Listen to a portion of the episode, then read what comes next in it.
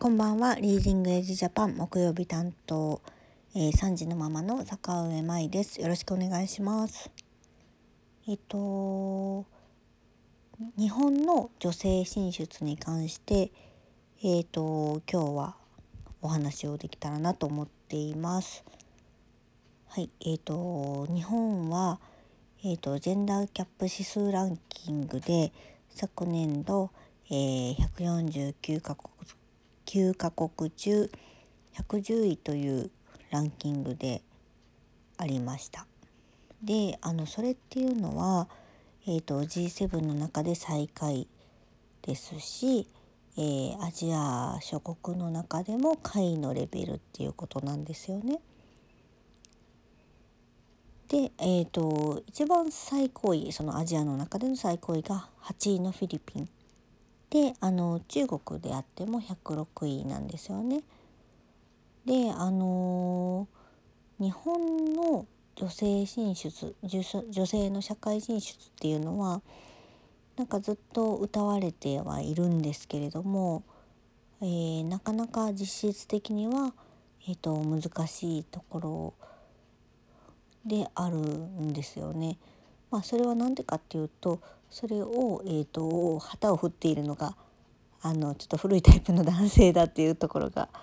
あるのでちょっと見当違いな進め方をされている場合が多いんだよなって個人的には感じております。でえっ、ー、と何て言うんでしょうねあのえーと、女性の管理職の、えーとパーセンテージっていうえーと、指標もあったんですけれども、えーと、それは、え中国でいうと51%のところ日本が6%っていうような指標があったんですよね。で私あの個人的にですねあの前職が、えーと、香港資本の会社で、えー、とそれの、えー、一番大きい、えー、工場っていうか工場まあ繊維の繊維というかアパレルの会社、まあ、繊維アパレルの会社だったんですけれどもの、えーと、工場が、えーと、中国の方の広州の方にあったですね。でそこのにたくさんそのその、まあ、世界中に工場があったんですけれどもの、えーとまあ、多くを占める割合の社員が、えー、とその工場だったりとかそこの、えー、と広州のところのオフィスで働いてたんですけれども確かにあの管理職は女性が多かったんですよ。で香港の本社にも、まあ、CEO がまず女性でしたしねでそれからあのうちのその部を見ていた責任者の人も女性でしたし本当に女性が割とその取り仕切っていて逆にその男性が 割とそのパワーが弱かったりしてたんでそういうのはすごい肌感覚でなんか日本の感じとは違うなっていうのは感じた感じていた経緯があります。それで、えーと、日本の女性進出女性の社会進出が進まない理由の一つに何があるのかなって考えるんですけれどもあの男性の家庭進出が進まないからなんじゃないかなっていうふうには思っております。でそのジェンダーギャップ指数ランキングとかでいうと北欧があのトップレベルに来るわけなんですよアイスランドを筆頭に。で私はそのデンマークに、えー、と15年前に留学してたんですけれどもその時の状態で、えー、と男性が普通に育休を取って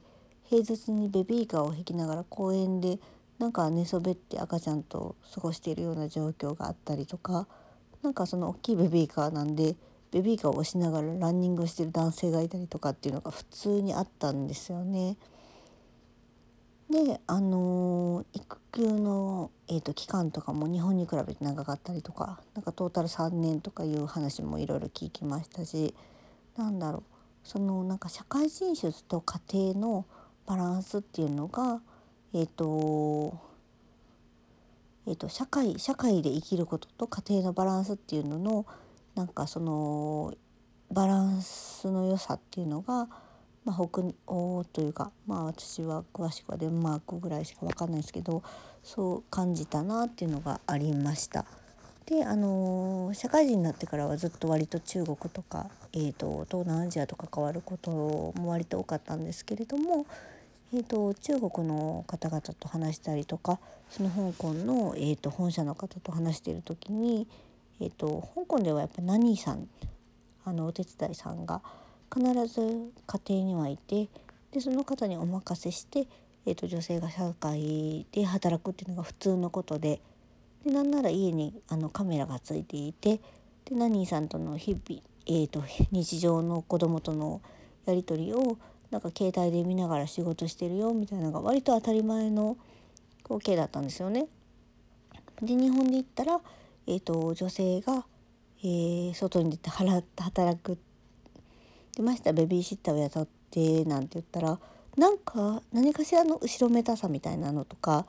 なんかかわいそうにみたいな言われ方をするじゃないですか。なんかそれがあの根本的にあの感覚が違うなっていうのは感じておりました。それでえっ、ー、と中国でも女性が普通に復帰とかするんですけれどもその産休とか育休とか言ったらあの3000。え、3ヶ月産後1年間みたいなのが割と日本ではスタンダードであるんですけれども中国の人とか、まあ、香港の人も割とそうだったんですけれども産後2ヶ月とかで普通に復帰してくるんですよね。でなんか普通に働いてなんか普通に何事もなかったかのようにあの過ごすっていうのが割と普通だったんですよね。でまあそれの陰には、えーと同じ会社で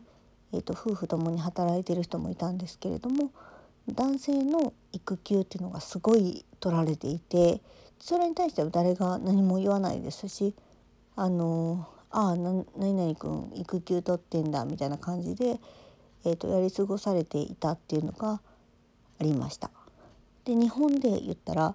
私えーとまあ企業の総務で、まあ、割と知られてる企業の総務であの働いてる友達とかもいるんですけれどもあのー、男性がついに史上初うちの会社でも育休を取りましたみたいなことをシェアを受けてでめっちゃいいやんと思ってたら「ありえへん」とか言って言い出して、まあ、その子は女の子なんですけど、あの、自分の旦那さんが育休を1ヶ月とか取ったらなんか1ヶ月も休める中ってやばく感じひんみたいなこと言われて。でえー、と思ってたったの1ヶ月休みを取ることにその日本人女性がそんなに拒否反応を示してるんだっていうことに私はショックを受けてですねでなんかそそれがもうその社内の中ではもうその噂話になってるよみたいなことまで言われてえー、1ヶ月男性というかその育児休暇を男が取るってなった途端そんな反応なのかって思って結構衝撃を受けたわけなんですよね。だって女性が、えー、3個の育休とか1年取るって言ってもみんなそこまで仰天みたいにはならないと思うのでやっぱりなんか育児は、えー、女性がするものみたいななんかレッテルをすごい貼られてるなっていうのは逆に感じますし、えーとそういった中で暮らしていくっていうなんかその社会社会が好きな女性もいるわけなんですよ。働くのが好きな女性もいるのになんかこう女性の仕事っていうのをなんか勝手に押し付けられて辛いなと思っている私みたいな人も たくさん世の中にはいると思うし逆に言ったら男性で子供ともっと遊びたいなみたいな人をたくさんいると思うんですよ。家庭でご飯とか作るのとか楽しいなと思ってる男性もいると思うんですけどもなんかどっちともに許されない雰囲気を作ってるっていうそのなんか社会の構造がなんかとっても残念だなと思うとともにそこが是正させていたしていたいけば日本はもっといい働き働く環境を持てるんじゃないかなっていうふうに思っております。はい今日は 女性の社会進出の話をママの目線からしてみました。ではまた次回にえー、お話したいと思います。さよなら。